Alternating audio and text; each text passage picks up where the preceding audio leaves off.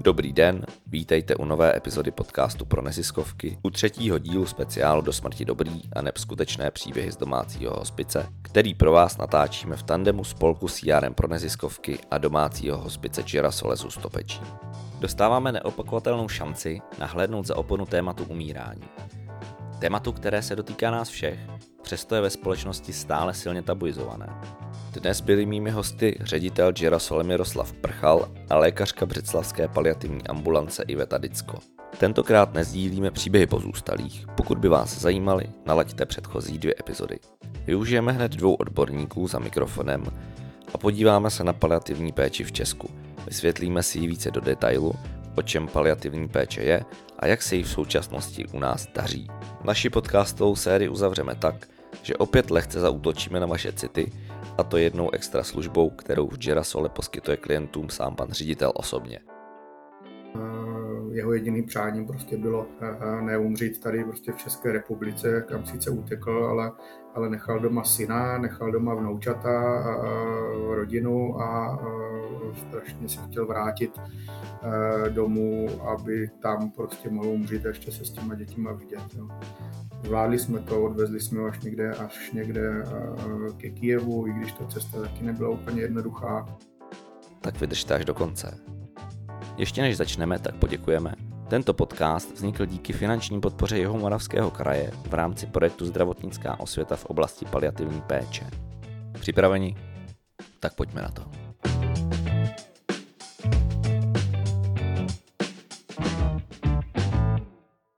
paní Iveta Dicko, lékařka Břeclavské paliativní ambulance a pan Miroslav Prchal, ředitel uh, Girasole. Dobrý den, já vás vítám v podcastu. Dobrý den. Dobrý den. Tak, pane ředitel, jestli souhlasíte, tak eh, necháme dámě první otázku. Já vás oba dva poprosím o krátké představení, kde působíte a jak jste se dostali k tomu, co děláte. Tak, jak jste zmínil, jsem lékař. Pracuji v nemocnici Břeclav. Eh, moje původní specializace je anesteziologie a intenzivní medicína. S tím jsem začínala po, po ukončení eh, studií medicíny a moje druhá specializace je paliativní medicína a to je to, co je v současné době mou hlavní pracovní náplní. Nicméně máte i vazbu na Girasole, proto tu dnes spolu hovoříme. Takže nejste pouze v Břeslavské nemocnici. Je to tak, je to tak. Eh, to, ta návaznost nebo ta vazba vznikla ještě v rámci přípravy na atestaci, v rámci moje specializačného vzdělávání. Začala jsem na stáži, pak jsem pak jsem eh, povýšila na, na externí lékařku a malým úvazkem jsem tam pořád. Jsem tam ráda a jsem za to vděčná, že tam můžu být. Mm-hmm. Poprosím pana ředitele o to též krátce a možná jenom řekněte nám i něco úplně eh, k začátcím Girasole, co vás vedlo k tomu, že jste se vrhnul do tohoto dobrodružství. Ten příběh těch začátků je z doby mého studia sociální politiky a sociální práce, kdy Girasole vlastně vzniklo tehdy jako studentská aktivita, jako aktivita studentů, studentský projekt eh, v rámci předmětu řízení neziskového sektoru, kdy eh, v té době vlastně nikdo z nás, co jsme se na tom projektu spolu podíleli, tak eh, nikdo z nás netušil ani nemohl tušit, kam až Girasole za ta léta, za ta léta dospěje.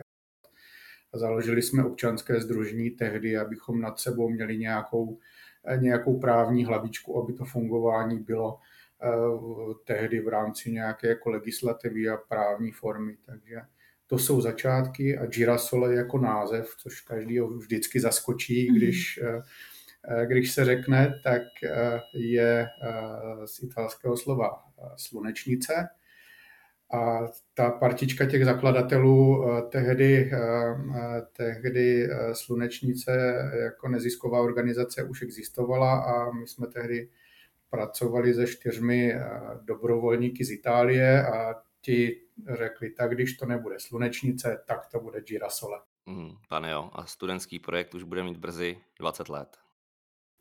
No, je to tak. Za rok 2024. Ano. Kdy do toho vstoupilo to téma paliativní péče? To eh, téma eh, do života Girasole vstoupilo ve chvíli, kdy eh, my jsme měli už zaregistrovány dvě sociální služby a to se dostáváme do roku 2014-15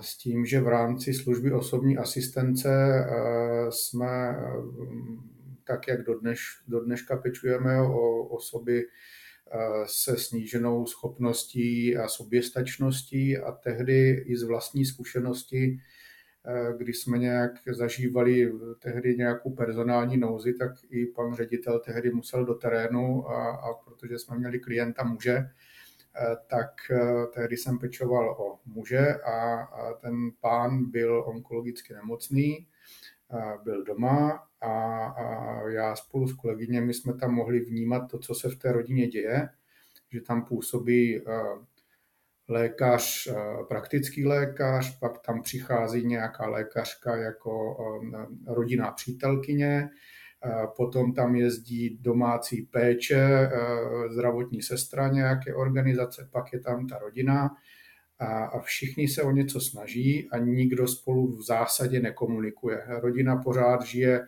v tom, že tatínek se vyléčí, vymýšlí mu různé alternativní terapie zelených tabletek a zelených ječmenů a podobných věcí. A my ve chvíli, kdy už jsme o pána pečovali druhý, třetí měsíc, tak přišel ten zlom v tom jeho životě, kdy ta nemoc se projevila tak zásadně, že my už jsme věděli, že ten život prostě bude končit, že brzy skončí, a, ale nebylo v naší kompetenci, protože jsme všichni byli sociální pracovníci, tak nebylo v naší kompetenci eh, nějakým způsobem sdělovat eh, tyhle informace té rodině, protože nikdo z nás nebyl zdravotník. Vycházelo to čistě z nějakých zkušeností a docházelo tam k, těm, těm, k té neinformovanosti. To, že v tu chvíli Eh, tak jak my jsme s tím pánem byli a komunikovali, tak už jsme vnímali, že ten pán potřebuje něco jiného než nějaký hledání zázrační léčby, že potřebuje eh, si uzavřít nějaký jako životní kapitoly a, a, a to byl takový poput, že když ten pán zemřel, tak my jsme si řekli, tak všichni se sice snažili, ale ta snaha prostě nebyla nějak koordinovaná, nějak řízená, a, a to nás vedlo k tomu, že, že by bylo dobrý, kdyby vlastně na okrese Břeclav vzniknul domácí hospic, vlastně něco, co tyhle lidi a tyhle odborníky dá nějak dohromady z různých oblastí, ať už z té sociální sféry, tak z té zdravotní, kteří všichni společně budou pracovat a komunikovat ve prospěch toho, toho pacienta. A to byla první myšlenka, ale tehdy to ještě nebylo tak, že půjdeme my a, a zaregistrujeme domácí hospic. Ta první myšlenka byla ta, že strašně tady chybí a to, co já jsem tehdy udělal, tak jsem šel za jinýma a za jinou organizací, která měla zdravotní služby a, a snažil se je do toho nějak jako motivovat s tím, že i my bychom to třeba dali nějak dohromady, že my umíme ty sociální věci, oni mají to zdravotnictví, pojďme, dejme to nějak, prostě vymysleme to. A tehdy to ztroskotalo na asi, nevím, jestli nedostatku odvahy nebo jiných priorit eh, eh, té druhé organizace a, a tak, jak nás někdy někdo nedávno celkem popsal, že my jsme taková eh, vlastně jako panková organizace, když se to vezme, že když teda jako fakt nikdo nemá odvahu, tak my prostě tu hlavu do toho problému nějak jako strčíme a s cílem, že prostě někdo to zkusit musí a dokud to neskusí, tak prostě se nikdy nezjistí, jak, jak to dopadne, tak eh, ve finále jsme do toho tu hlavu strčili my. Byly to těžké léta úvodní, kdy jsme, kdy jsme se snažili o založení domácího hospice. Prošli jsme různými martýry, prošli jsme spoustou odmítání, a nepochopení a až se to v jednu chvíli zlomilo a, a přišli skvělí lidi, skvělí lékařky, skvělí sestry a, a od té doby to nějak jako začalo hrát a zač, začalo fungovat a, a, a není to tak dlouho a myslím si, že teď, teď v téhle fázi fakt máme jako domácí hospic na, na jako velmi vysoké úrovni. Hmm, možná otázka na vás, na oba, ale zeptám se první uh, paní doktorky, když tohle posloucháte, tak uh, je to nějaký scénář, který je obecný tady u nás v Česku, že třeba pan ředitel mluvil o době, eh, dejme tomu před zhruba deseti lety, možná méně před, než před deseti lety, tak uh, koresponduje to nějak s vývojem paliativní péče a tomu našemu přístupu k paliativní péči tady u nás v Česku, nebo minimálně třeba ve vašem okolí širším? ta situace, která je dneska, zdaleka není takhle od začátku. Jo. Všechny mobilní hospice, když se zakládali, tak asi si prošli stejnou cestou, eh, jak tady vzpomínal pan ředitel, nebyla to lehká cesta, bylo, byly to v podstatě dobrovolné organizace a to ukotvení do, eh, do hm, hrazené zdravotní péče je teprve několika málo let dozadu pane řediteli, vnímáte to podobně a e, v té době dělal jste si třeba nějakou rešerši toho, jak to u nás v Česku vypadá s paliativní péčí, když jste do toho nastoupili jako ty pankáči, jak říkáte? Tak samozřejmě on ten punk není jako jenom o tom, že se do toho člověk bez hlavy vrhne. E, my jsme si to samozřejmě všechno museli spočítat, vyhodnotit možnosti, které máme a jít do toho s tím rizikem, že e, na úplně tom samém začátku do toho prostě padne spousta peněz, bez eh, nějaké jako vize eh, jako úspěchu a nějakého výsledku. Jo, a taky se tak stalo. My po eh, roce a půl, kdy jsme se po hlavě do toho vrhli, tak jsme v tom rozvoji utopili hodně moc peněz, které jsme předtím vydělali na nějakých jako komerčních aktivitách vzdělávání v sociálních službách, když se nám Eh, kdy se nám podařilo realizovat eh, několik projektů a, a vzdělat spoustu lidí. A, a měli jsme nějakou zálohu peněz, která se pak v následujícím roce utopila eh, v nákladech na první rok provozu domácího hospice a prvních lidech, kteří tady, kteří tady byli a byl okamžik, kdy jsme opravdu byli na zavření, takže prostě to nedáme protože jsme neměli za sebou žádný jako další miliony, které by se do toho jako mohli dát. Jo. A v tu chvíli nás vlastně zachránil a tehdy vlastně inovativní nový projekt Ministerstva zdravotnictví, který byl určený právě pro začínající organizace našeho typu, který už s tou paliativou mají nějakou zkušenost, ale ještě nemají ty, ty povinnosti a ty, to personální zajištění a vůbec jako zkušenosti a kvalitu, tak aby, aby samostatně mohli poskytovat mobilní specializovanou paliativní péči. A my jsme se do toho jako jedna z devíti organizací z celé České republiky dostali. Ten program nám pomohl hradit část nákladů, ale taky nás hodně naučil, protože to byla podmínka toho programu. My jsme se museli učit. Měli jsme e, svého mentora e, z dalšího mobilního hospice, který už leta fungoval a Eh, ty tři roky jsme opravdu skládali tým, pracovali na sobě, pracovali na postupech, pracovali na dobré praxi a, a to se povedlo, ale upřímně řečeno, nebýt tohoto projektu, který byl, tak buď dneska domácí hospic je znovu v začátci v Girasole, anebo není vůbec. Mm-hmm. Teď se zeptám, pro koho to vlastně děláte? Kdo je tím vaším typickým klientem? Dalo by se říct, že jako téma umírání je samozřejmě téma, které čeká dřív nebo později každého, ale je ta hospicová péče, notabene domácí hospicová péče vhodná pro každého, nebo máte nějakého typického klienta?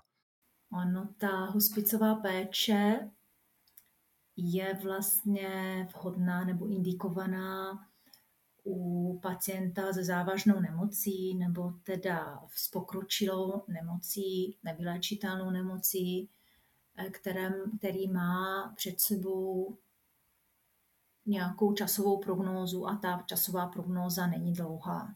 Jo. Hospicové péči mluvíme o pacientech, který mají eh, časovou prognózu týdny, jednotky měsíců. Paliativní péče jako taková má mnohem širší záběr. Jo. Eh, ta, ta hospicová péče je jenom část té specializované paliativní péče v trajektorii nemocí opravdu závěru života.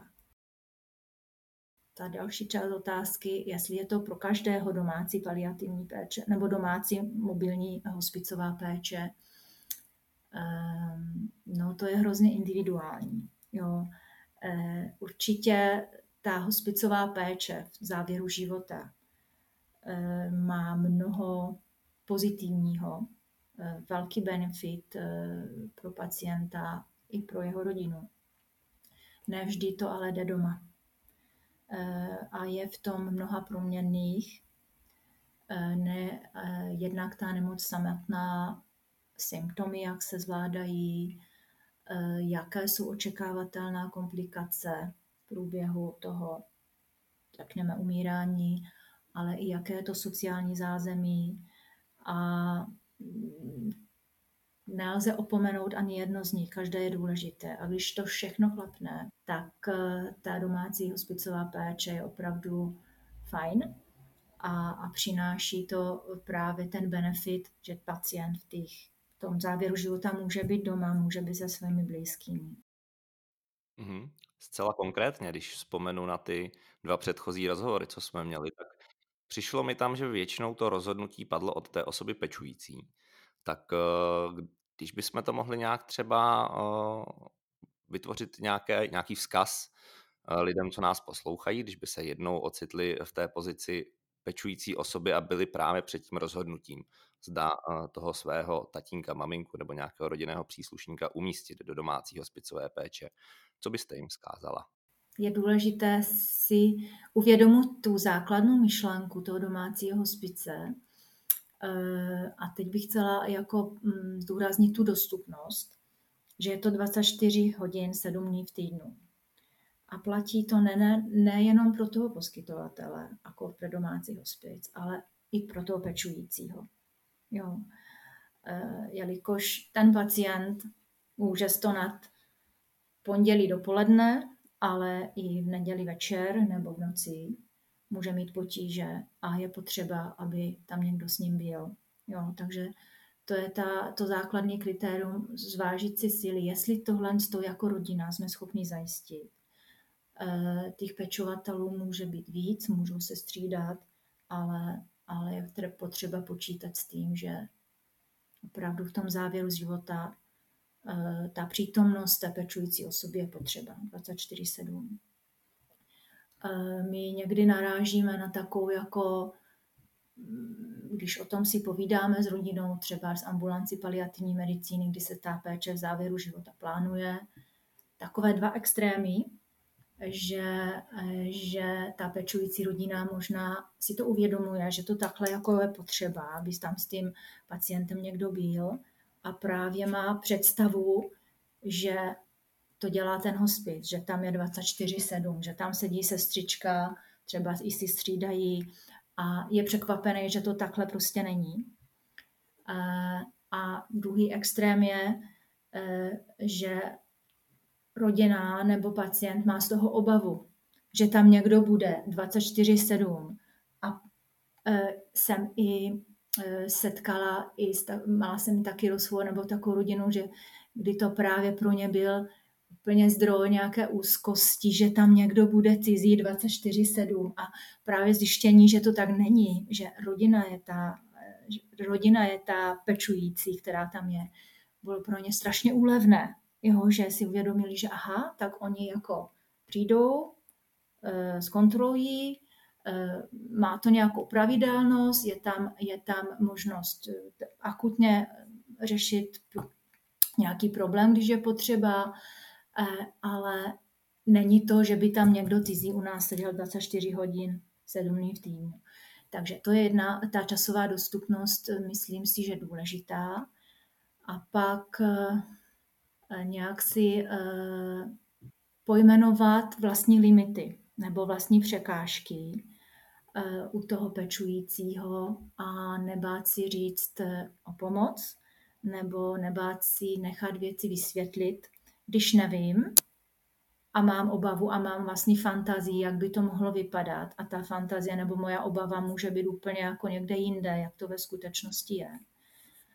mnoho pečujících je takových, že strašně rádi by pečovali, ale nemají žádnou zkušenost. Jo, takže vlastně neví, do čeho jdou.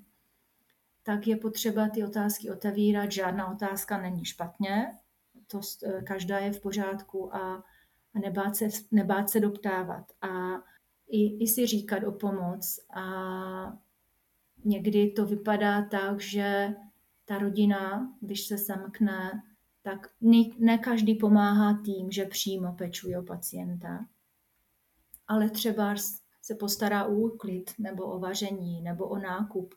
A to je velká pomoc, aby to mohlo fungovat, jo? aby i ten pečující mal třeba až čas si odpočinout, čas na sebe. Jak se na to díváte vy, pane řediteli?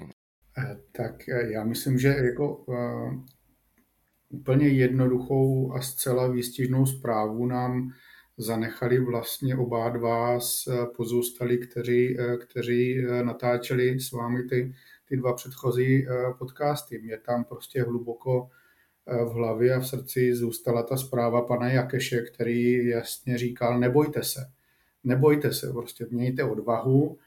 A paní Krůzová, a ta, a když e, jste se jí ptal na to, jaký to rozhodnutí bylo, tak říká, to bylo nejlepší rozhodnutí mýho života. A, a to e, si myslím, že je naprosto výstižný. Co já tady budu vykládat, že e, máme perfektní specializovaný tým, když dva z pečujících řeknou, že se ostatní lidé, kteří se ocitnou prostě ve stejné situaci, nemají bát udělat to nejlepší rozhodnutí jejich života a to je strašně, strašně fajn. A, a říká to úplně všechno. Říká to úplně všechno o tom, o tom, co děláme. Já bych ještě jenom tak krátce doplnila. Pan ředitel plní svým pacientům poslední přání. Perfektní.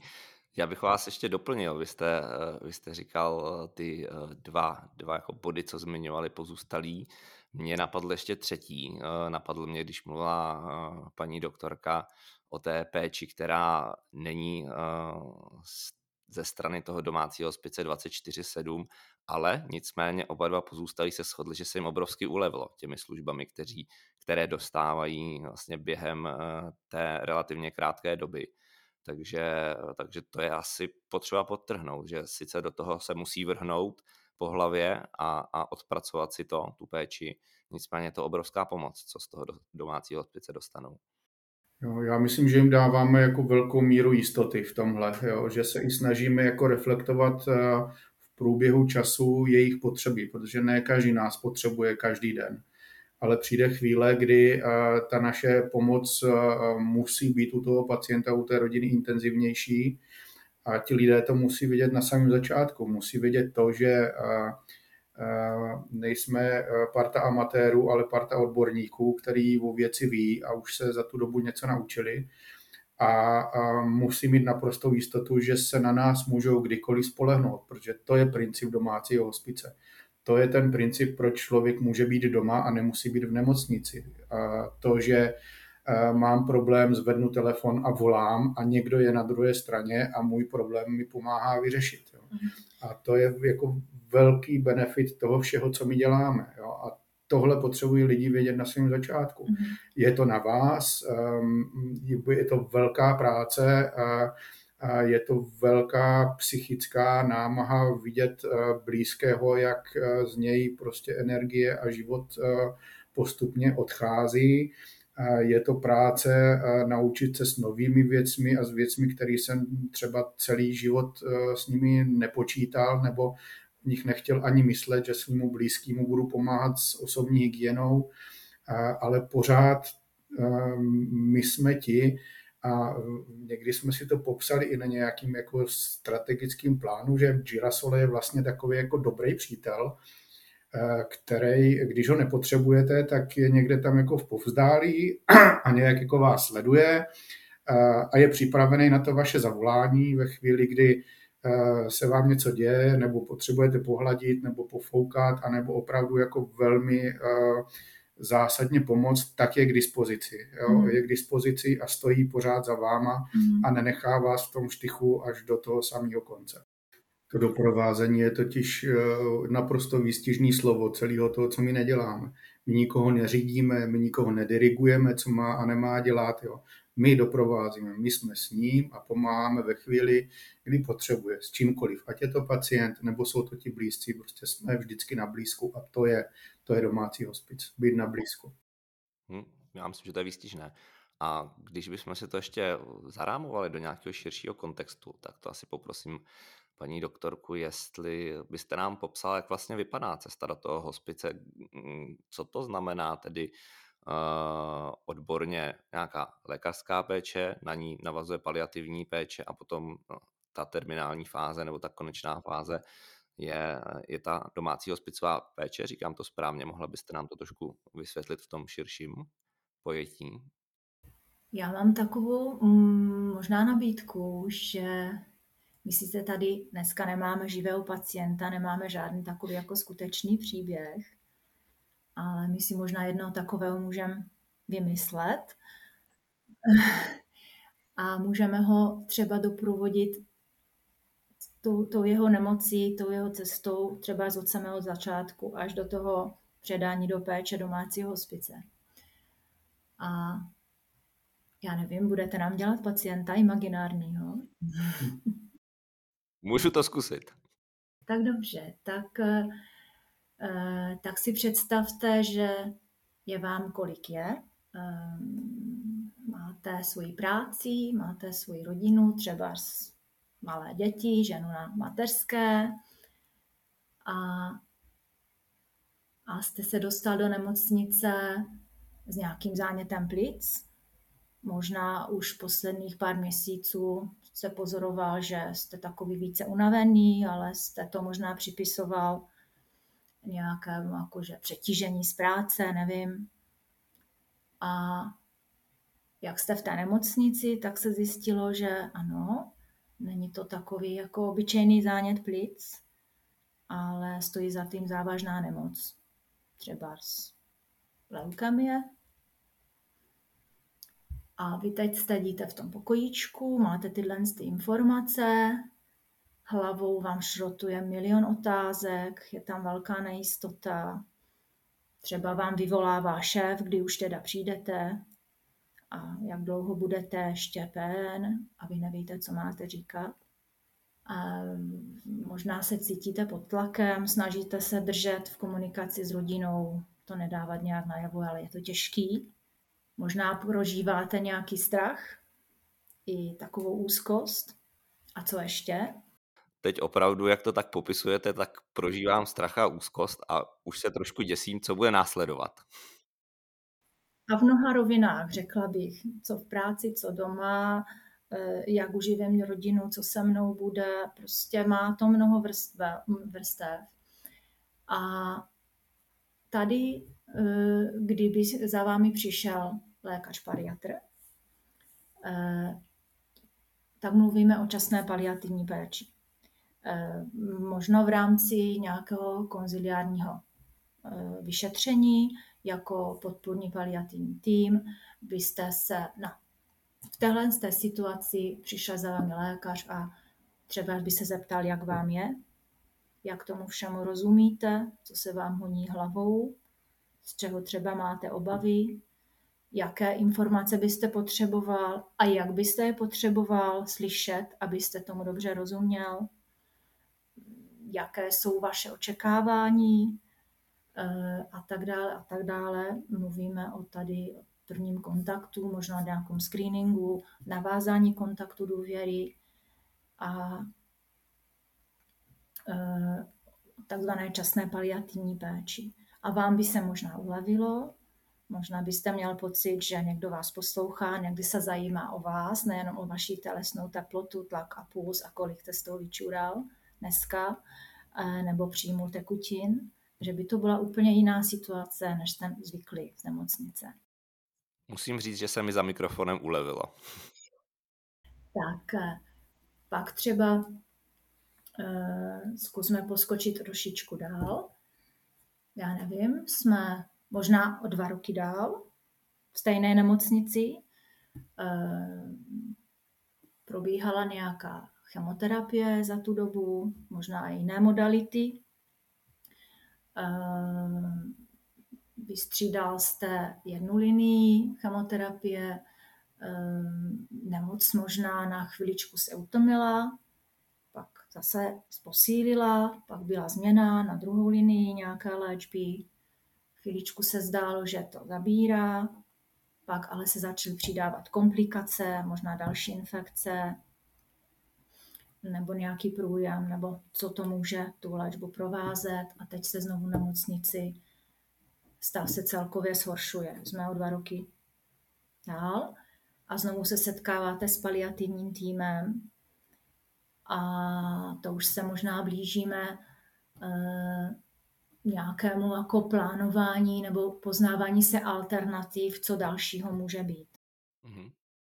A když vás takhle ten tým eh, doprovází tou nemocí a kdyby došlo k nějakému dalšímu eh, zhoršování nebo se ukázalo, že ta, ta druhá linie léčby nezabírá nebo má mnoho komplikací, třeba s, eh, váš onkolog by došel, dospěl k rozvaze, že se léčba ukončuje a vy jste ještě v relativně dobré kondici, tak může docházet k ambulantnému sledování.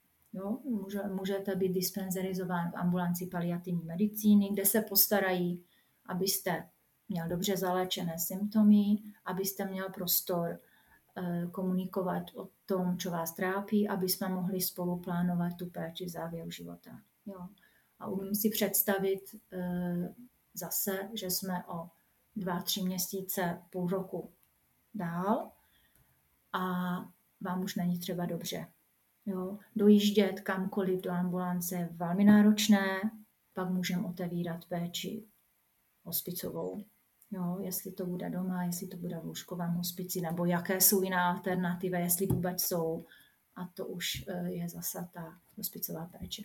Děkuju. Já myslím, že to bylo velice srozumitelné, ač trošku děsivé. Pane řediteli, Žirasole se nějak i angažuje v tom, aby třeba lékaři byli více informováni a více vzdělaní právě v oblastech paliativy. My se snažíme působit eh, v rámci nějaké jako zdravotnické osvěty. Eh, to znamená takovou jako jednu, jednu z akcí, kterou už máme teď eh, třetí rok, tak je třeba Břeclavské paliativní odpoledne, což je takový tříhodinový seminář určený právě pro lékaře a vždycky na ten rok na to jako vymýšlíme nějaké jako jiné, jiné nosné téma, který, eh, který pro ty lékaře bude zajímavý. A já teda s odstupem těch tří let toho času vidím, eh, že eh, lékaři o tu problematiku mají zájem, samozřejmě asi ne úplně všichni, ale i v tom čase se to vyvíjí, takže z paliativní medicíny co do řekněme, popelky, tak jak se o ní mluvilo ještě nedávno mezi, mezi eh, zdravotnickými obory, tak se stává obor jakoby velmi uznávaný a velmi eh, potřební. I ti lékaři, kteří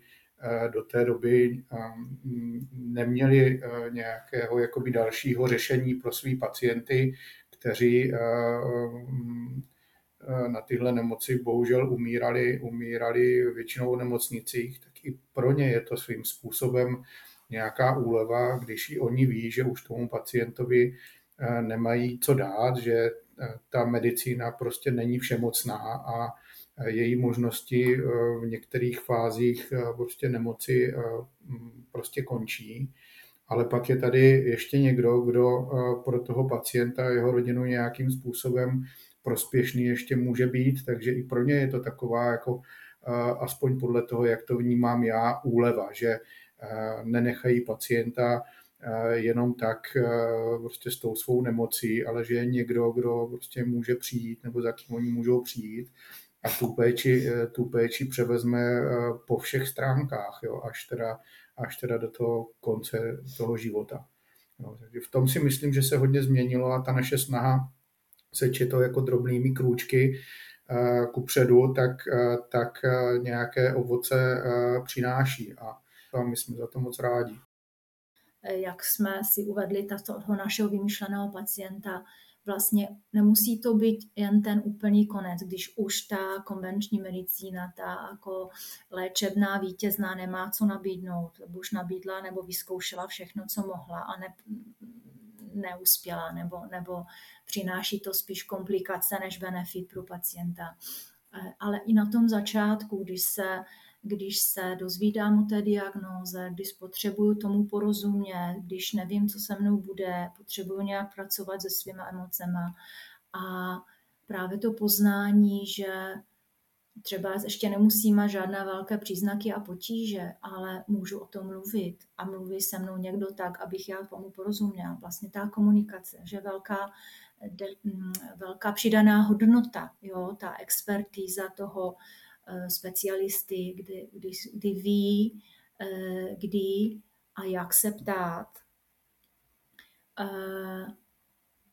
Eh, a pak i ta multidisciplinarita toho týmu, jo, že neřeším nebo dokážu nabídnout pomoc a podporu nejen třeba v otázkách, které se týkají té, té zdravotní péče jako takové, ale dokážu, dokážu nabídnout eh, podporu eh, i nějakému třeba sociální poradenství, co je u mnohých pacientů téma a je to pro nich eh, zdroj nějaké úzkosti, třeba i, i nějaké existenčné jako problémy, dítě v rodině nebo nezletilé, které ztrácí rodiče a opačně, jo, rodič, který ztrácí dítě a tak dále.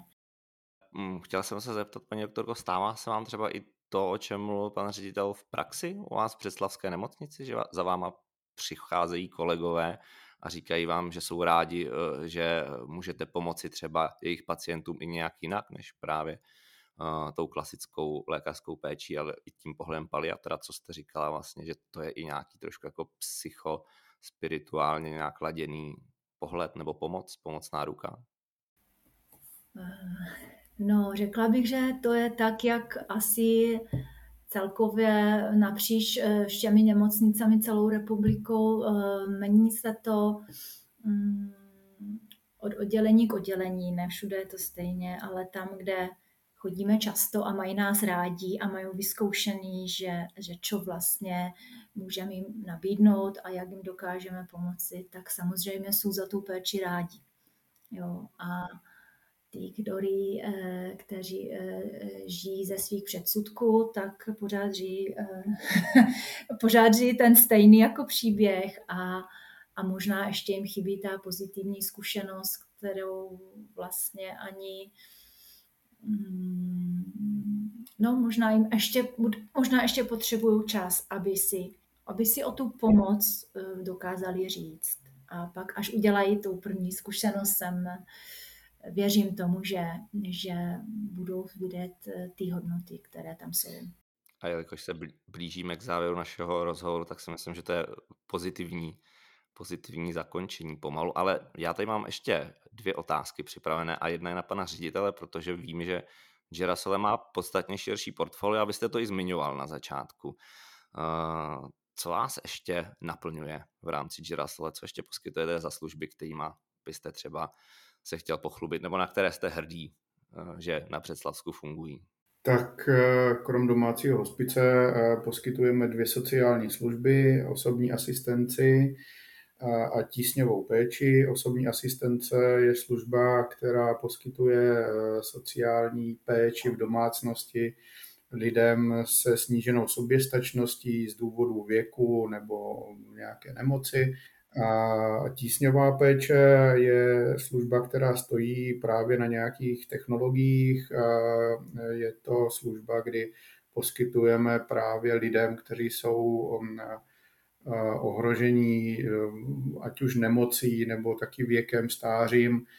Poskytujeme zařízení, který spočívá v nějakých SOS náramcích, který v případě nějaké nouzové situace kdy lidé často třeba v domácnosti padají nebo mají nějaké zdravotní komplikace nebo existují nějaká zdravotní rizika, eh, která by mohla způsobit to, že eh, si nebudou moct, nebudou mít způsob, jakým by si přivolali pomoc v případě, kdy k té situaci dojde, tak jim poskytujeme taková jednoduchá zařízení, přístroj s náramkem, náramek, když stisknou, tak se dovolají k nám na dispatching a my prakticky během chvíle zjistíme, co se v té domácnosti děje. Takže často právě řešíme třeba pády, který pokud člověk má naše zařízení, tak dokážeme vyřešit do 15-20 minut, kdy dokážeme zalarmovat buď rodinný příslušníky, nebo sami vyjedeme do té domácnosti.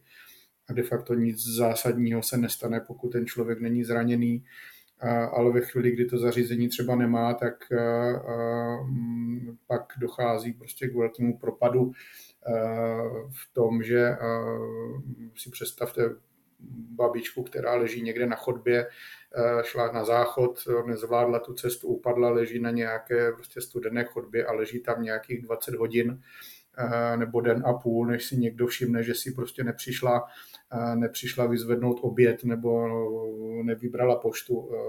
No a ten pád, potom ono se to samozřejmě rychle odráží na tom zdraví toho člověka a že z pravidla končí v nemocnici, vrací se a ta kvalita toho života se takovým zásadním způsobem jako propadne. Jo. To jsou dvě služby, které nějak vznikly eh, v průběhu toho, té naší existence a vychází nějak jakoby z potřeb taky eh, toho regionu, že asistenci jsme taky zakládali ve chvíli, kdy tady nebyl žádný eh, nikdo jiný, kdo by do toho chtěl jít a, a, a ti hráči, kteří tady byli, tak neměli tu odvahu se do toho pustit, tak jsme se do toho pustili samozřejmě my. Pak uh, jsme si vymysleli, že Eh, bychom se eh, rádi nějak jako postarali nebo podpořili i o ty pečující, eh, kteří doma o někoho pečují, se kterými tu péči vlastně sdílíme. A to jenom, nejenom v hospici, ale, ale i ve službě osobní asistence, kdy my třeba vykonáváme, staráme se o člověka, já nevím, v průběhu dopoledne, a první člen domácnosti, který přijede, tak tu péči po nás, po nás přebírá, může být nějak jako ekonomicky aktivní, ale chceme ty pečující podpořit i v tom, že častokrát ty situace, do kterých oni se dostávají eh, a dostávají se vůbec do péče jako takové, eh, tak eh, se dějí velmi rychle. Jo. Babičku odvezou nebo maminku odvezou někde do nemocnice, pak vám zavolají, protože se zhorší nebo prodělala nějakou nemoc, zavolají vám, prostě ve středu vám maminku vracíme, Eh, domů a nějak se zaříte. Jo? Vy jste člověk, který s tím nikdy zkušenost neměl, nikdo to neučil, neví, kde jako nějakou postel polohovací nebo jaký krémy bude potřebovat, co vůbec v té domácnosti má udělat. A tohle všechno, eh, tohle všechno eh, my se snažíme těm pečujícím jakoby nabídnout, jo? ukázat jim tu cestu, podpořit je v těch jako prvních okamžicích v téhle fázi života, kdy tu, kdy tu podporu potřebují a nabídnout jim nějaký jakoby vzájemný setkávání v tom, kdy oni sami sebe můžou podpořit, jo, nabídnout jim nějaký vzdělávání v těch věcech, které se nikdy neučili a nikdo jim je nikdy neřekl, jak mají dělat, jo, že ta práce je jako velmi těžká, takže přiřadili jsme k těm našim věcem tady, tady tuhle část, tu práci s těmi pečujícími a to jak v osobní asistenci, tak v domácím hospici, protože v tom domácím hospici to, ta péče na tom pečujícím stojí a, a my ho tam potřebujeme a je to, je to náš partner vůbec v té péči o toho pacienta a nejdůležitější partner. No a pak, jak jde čas, tak občas nás něco napadne, že, že něco vymyslíme, dost jsme byli aktivní pomoci eh, na Ukrajině, eh, ať už to bylo nějakou jako humanitární pomoci, anebo eh, pomoci z evakuací nejdřív nemocných dětí, těžce nemocných dětí z toho válečného území do nemocnic v Evropě, kde mohli pokračovat v té své léčbě, kterou, kterou začali na té Ukrajině, pak k tomu eh, po té první fázi přišly eh, eh, zraněné děti, což bylo velmi těžké nějak jako vstřebat a, a do dneška to nemám v sobě nějak jako poukládaný.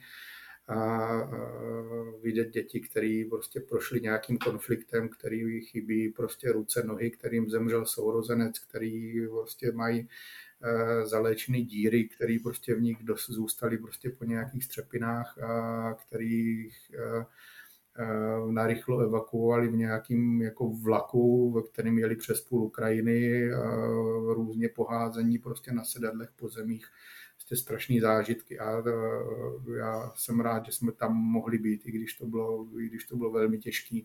Mm-hmm, mm, rozumím. Tak možná z toho veselějšího soudku paní doktorka zmiňovala, že plníte klientům poslední přání, tak můžete posluchačům prozradit uh, skrze co, nebo prostřednictvím čeho se tak děje? E, náš vlastně nějaký jako inovativní nápad, což je paliativní sanitka, která eh, má takový jakoby dvě zadání a dvě mise. Jedna její je, že, že s ní probíhá ta pomoc na té Ukrajině a, a ta druhá je, že eh, ji využíváme pro eh, právě plnění přání našim pacientům a vlastně nejenom našim. Takže už má na kontě několik splněných přání od Eh, přání, které eh, byly vlastně úplně jako jednoduchý eh, a nic nestály, jenom šlo o to přijet k pacientovi nedaleko odsud, pacientovi našeho hospice, který měl přání ještě vyjít na zahradu, ještě ji vidět, ale už zdravotně na tom byl tak, že už ležel jenom na lůžku a bylo velmi problematický jakýmkoliv jiným způsobem, než eh, v poloze v leže eh, ho na tu zahradu dostat, ale sanitka má takovou jako geniální věc, eh, která, což je sanitní lehátko, který se dá různě jako uspůsobit. Takže se sanitním lehátkem jsme ujeli 50 metrů na zahradu a byl to úžasný zážitek nejenom eh, pro toho eh, našeho pacienta, byl krásný prostě slunečný podzimní den, bylo to před rokem a na té zahradě byl pacient, měl kolem sebe svý děti, už to byl starší pán, 80-90 let, takže děti byli takový padesátníci a pán, eh, jak byl na té zahradě, tak si užíval toho sluníčka, fakt jako vnímal ty paprsky, zavíral oči, nechal se slunit a a přitom eh, rozdával těm dětem ty pokyny, co mají ještě udělat teda s tím rybízem, že ho nemají jakoby zapomenout někde zazimovat a že ten strom je potřeba ořezat. A, a bylo v tom krásný to, že tam bylo i to přijetí prostě toho konce, že, eh, že ten pán věděl samozřejmě, že, že ten jeho život je nějak jako limitován, ale ještě tohle chce ten svým dětem říct, jo. ještě tohle on potřebuje předat, protože ta zahrádka prostě to byla, to byla jeho celoživotní vášeň a, a, bylo to úžasný odpoledne, který vlastně nás nestálo jako vůbec nic, jenom tu čas a ten čas a tu chuť tohle, tohle udělat. Jo. Pak byly přání, které byly Eh, trošku náročnější. To byly přání, kdy jsme provedli teda několik jako repatriací eh, eh, lidí z Ukrajiny, kteří sem utekli. Starší pan doktor, který, který, který ho postihl srdeční infarkt a jak se dostal do nemocnice, tak se zjistilo, zjistili se i další věci zjistilo se nevylečitelné onemocnění, eh, už tím, že prostě žádný léčení už ani nemůže být, protože v takovém jako pokročilým, pokročilé fázi a eh, jeho jediným přáním prostě bylo eh, neumřít tady prostě v České republice, kam sice utekl, ale, ale nechal doma syna, nechal doma vnoučata, rodinu a strašně se chtěl vrátit domů, aby tam prostě mohl umřít a ještě se s těma dětima vidět. Jo. Zvládli jsme to, odvezli jsme ho až někde, až někde eh, ke Kijevu, i když ta cesta taky nebyla úplně jednoduchá. Eh, Takové cesty jsme měli, měli eh, čtyři v poslední rok, kdy jsme takhle někoho vezli a plnili jsme opravdu jako opravdu poslední přání, protože některé cesty a někteří pacienti byli v takovém stavu, kdy jsme sami neměli tu jistotu, že pacient toho návratu nějak jako dožije. Vždycky to bylo, vždycky to bylo mm, náročný, ale vždycky v těch čtyřech případech se to, se to povedlo a člověku toho vidí, jakým způsobem taková jako Jo, když si řeknete jako banální, hloupá věc, jako splnit někomu přání, jakým způsobem prostě dokáže v tom člověku zmobilizovat prostě poslední jako životní energii v tomu, aby tu cestu přežil, eh, což byla eh, mladá 40-letá žena, kterou jsme vezli eh, z Brna, kdy jsme ji přebírali v Masarykově onkologickém ústavu v noci. A prostě tak, jak jsme ji viděli, eh, tak vydáme prostě naše pacienty v hospici, kterým prostě zbývají už jenom hodiny eh, v tom Brně. A i sestřičky, když nám paní předávali, tak eh, tak jako soukromně nějak ve chvílce, kdy jsme byli jenom spolu, tak, tak říkali, že jako asi, asi pravděpodobně prostě tu cestu nezvládne. Paní to zvládla, s nějakou naší samozřejmě dopomocí, protože bylo potřeba eh, ty všechny ty věci jako v průběhu cesty léčit, které se děly, ale zvládla to, eh, dojela domů a doma žila ještě tři dny, eh, mohla se rozloučit s dětima, se svýma blízkýma, který, který, tam, který tam měla a pro nás to bylo naprosto úžasné, když jsme v průběhu té noci, když jsme jeli, tak jsme viděli, jak, jak, jak moc chce, jak ta síla, ta vůle prostě přesahuje tu nemoc, která prostě už je do toho finále. To, to bylo úžasné, takže občas taková hloupost jako, jako splnění člověku přání, prostě seč, to zní banálně a nikdy je to fakt jako úplně jednoduchý, tak, tak dokáže, dokáže úžasné věci. Mě napadá celou dobu, že to ale není jenom o těch splněných přání tomu klientovi, že jo? Já myslím, že tohle zůstává potom ještě dlouhá leta v těch jeho příbuzných, kteří žijí a, a to, co pro ně uděláte, tak je asi jako nad rámec toho, co můžou vůbec ocenit s nějakou vděčností úplně bazální, to je prostě geniální. Asi jo. Teď jsem se dojal trošku. Ale já tady mám teda poslední otázku na závěr, protože vy jste i o tom mluvil. Když jste mluvil o těch ukrajinských dětech, tak eh, osobní otázka na závěr na vás oba dva. Jsou to věci, které jsou přece jenom velice těžké i pro nějaké to jakoby eh, vyrovnání se s nimi. Tak eh, jaký máte vy osobní recept na to, abyste ty věci v soukromém životě pouštěli a, a nenosili si ty trápení z práce domů v hlavách? Jak se s tím vyrovnáváte? Děkuji za otázku. Čekala jsem, že přijde. Ona přichází skoro vždycky. Vysela ve vzduchu celý rozhovor. Pro mě osobně bylo důležité si to pojmenovat vlastně a vědomně s tím pracovat, že je potřeba o sebe pečovat, aby, aby to člověk ustál a aby tu svou práci dokázal dělat eh, dobře, s nasezením, s chutí a s radostí a nestrácet v tom naději a vidět v tom ten smysl. Takže bez sebe péče si myslím, že je to špatně. A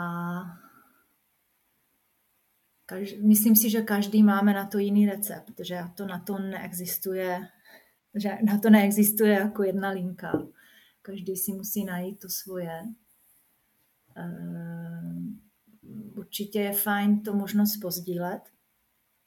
Existuje něco jako supervize, i když ehm, kultura mnoha eh, nemocnic jako kultura pracoviště supervize je takové trošku neznámý pojem, takže na tom ještě naši nemocnice určitě musí zapracovat, i naši eh, paliativní týmy, aby, aby to třeba bylo samozřejmostí. Ale pak nějaké osobní jako věci. Mě třeba hodně pomáhá, já jezdím do práce autem. Mám takovou štědrou polhodinku po dálnici, z mého, mého, té vesničky, kde bydlím, do Břeclavy a zpátky.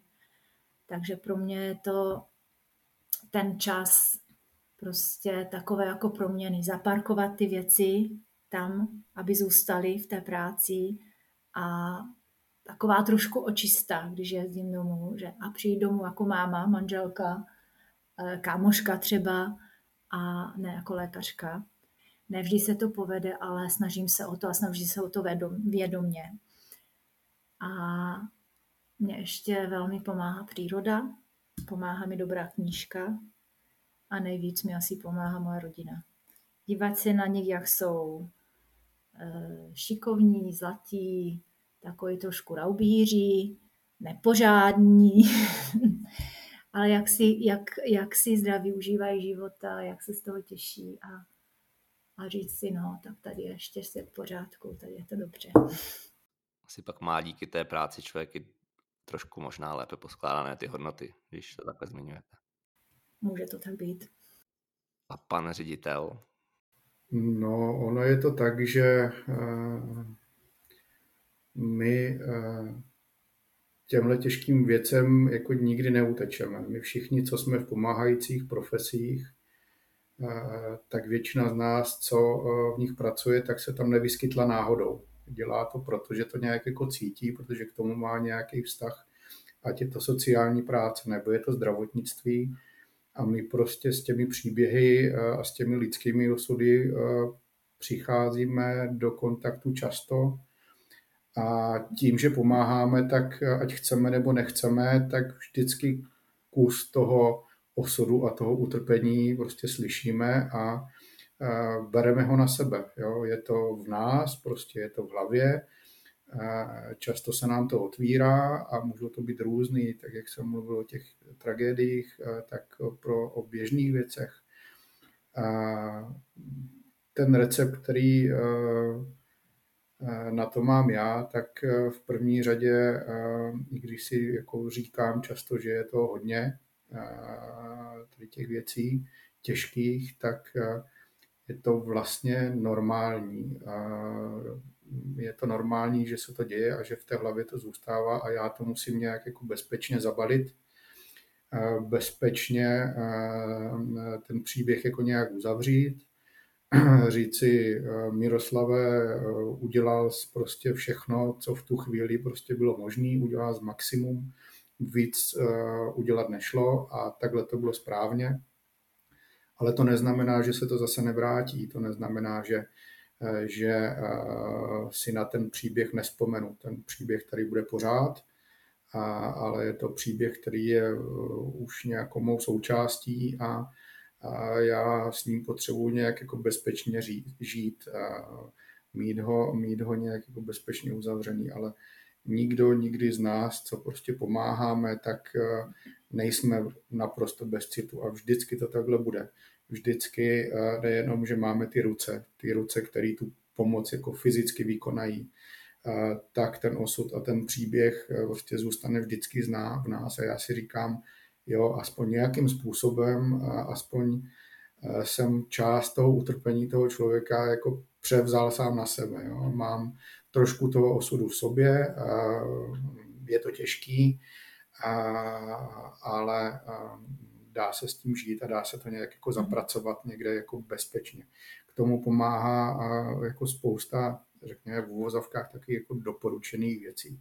Ale myslím si, že každý z nás si najde nějakou vždycky tu svou strategii, ať je to rodina, ať e, je to les, příroda, ať jsou to pro mě třeba ryby. A, to mě těší, ale ten příběh tam vždycky je a já se snažím, aby když na něj přijde, aby byl doprovozen pocitem toho, ano, bylo to těžký, nebo bylo to strašný, a, ale já jsem udělal všechno, co jsem udělat mohl v tu chvíli a udělal jsem to nejlepší, nebo dal jsem v tu chvíli to nejlepší, co jsem dát mohl a, a jsem s tím sám se sebou spokojený. Jo takhle si myslím, že, že více méně eh, se snad mi to daří. Když jste mluvil o té paliativní sanice, tak asi i v té vaší práci se dají najít momenty, kdy, eh, kdy převáží to dobré nad tím, eh, nad tím, nechci říkat špatný, protože to umírání k tomu životu patří, ale to, že to dokážete takhle, takhle pozvednout a třeba splnit to poslední přání, tak to přece, přece je to pozitivní. Je to pozitivní a ono vlastně ten hospic vůbec není jako žádná eh, jako chiméra opředená prostě černým nějakým saténem. Hospic je hodně o radosti, je to o umění prostě využít každé chvíle toho času, eh, který eh, tomu člověku zbývá, způsobem, který on si přeje využít nebo ten čas jako takový. Není to vůbec jako, že je to poslední štace a ty, ty nálepky, které se tomu dávají, jo, jako v hospici a spoustu lidí i kvůli tomu třeba má strach o té smrti a o tom hospici jako takovým jako mluvit nebo vůbec si opouštět jako, jako myšlenky do hlavy, ale, ale hospic je fakt o, o spoustě radostí a zvlášť ty přání, když se povedou, a když to člověk jako vnímá a tu radost, jo, i když člověk prostě trpí nějakou nemocí, tak, tak je to úžasný zadosti učinění. Stejně tak, jako když víme, že ta péče u pacienta, který ho máme, který ho provázíme a který zemře, jako proběhne fakt jako krásně, dobře, s tím, že ten čas, který zbývá, je využitý na 100%, člověk eh, dokáže ten svůj život nějak jako uzavřít, a, a ta, i ta rodina dokáže tyhle věci jako přijmout, tak je to i pro nás jako obrovský zadosti, zadosti učinění v tom, že jednak to děláme dobře a jednak, že takhle to prostě mělo být. A i když člověk jako umřel a byl to smutný příběh, tak ten konec byl vlastně jako naplněný štěstím, životem, radostí a byl krásný. Já bych možná ještě jenom potvrdila, Není to moja myšlenka, je mým vlastní, eh, že jenom ten, kdo dokáže přijmout svoji smrt nebo tu konečnost života, dokáže žít svůj život naplno. A myslím, že ten hospic, to je toho úplně jako velmi hmatatelným důkazem. A je to o naději, je to, je to o radosti, je to opravdu žít naplno, do posledního dechu eh, a má to v sobě velmi velké pozitivní poselství pro všechny, kteří se té péče účastní a hlavně pro ty rodiny. Já myslím, že to tím můžeme podtrhnout a nejen dnešní povídání, ale všechny ty tři epizody. Já vám moc děkuji, bylo to skvělé. Díky moc. Děkujeme za pozvání, nashledanou. Já vám děkuji, že jste si vyslechli rozhovor až do konce a že vám téma paliativní péče není lhostejné. Pokud vás naše společné vyprávění oslovilo a chcete Girasole podpořit v tom, co dělá pro druhé, není nic snažšího, než navštívit jejich web girasole.cz. Zde můžete v sekci Darujte přispět libovolnou částkou. Klidný zbytek dne a těším se na slyšenou.